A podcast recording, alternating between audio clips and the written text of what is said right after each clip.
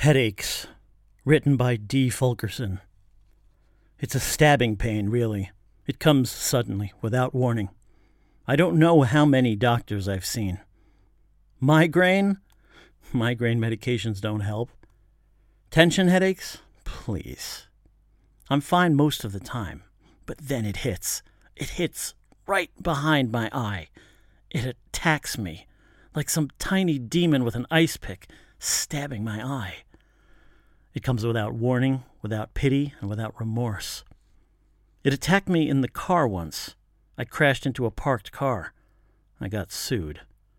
Really, it's not fair. It wasn't my fault. When it attacks, my eyes water and my nose runs. I can't see. All I feel is the stabbing, angry pain trying to pop out of my eye. It happened once at the job. I screamed. Everyone thought I was crazy. All it takes is one time doing something out of the norm, and I'm labeled as crazy.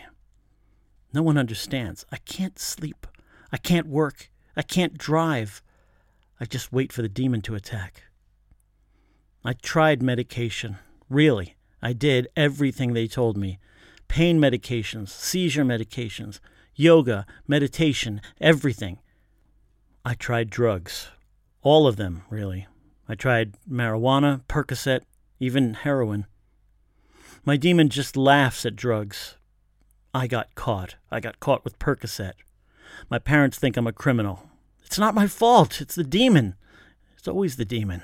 He screeches. He's coming.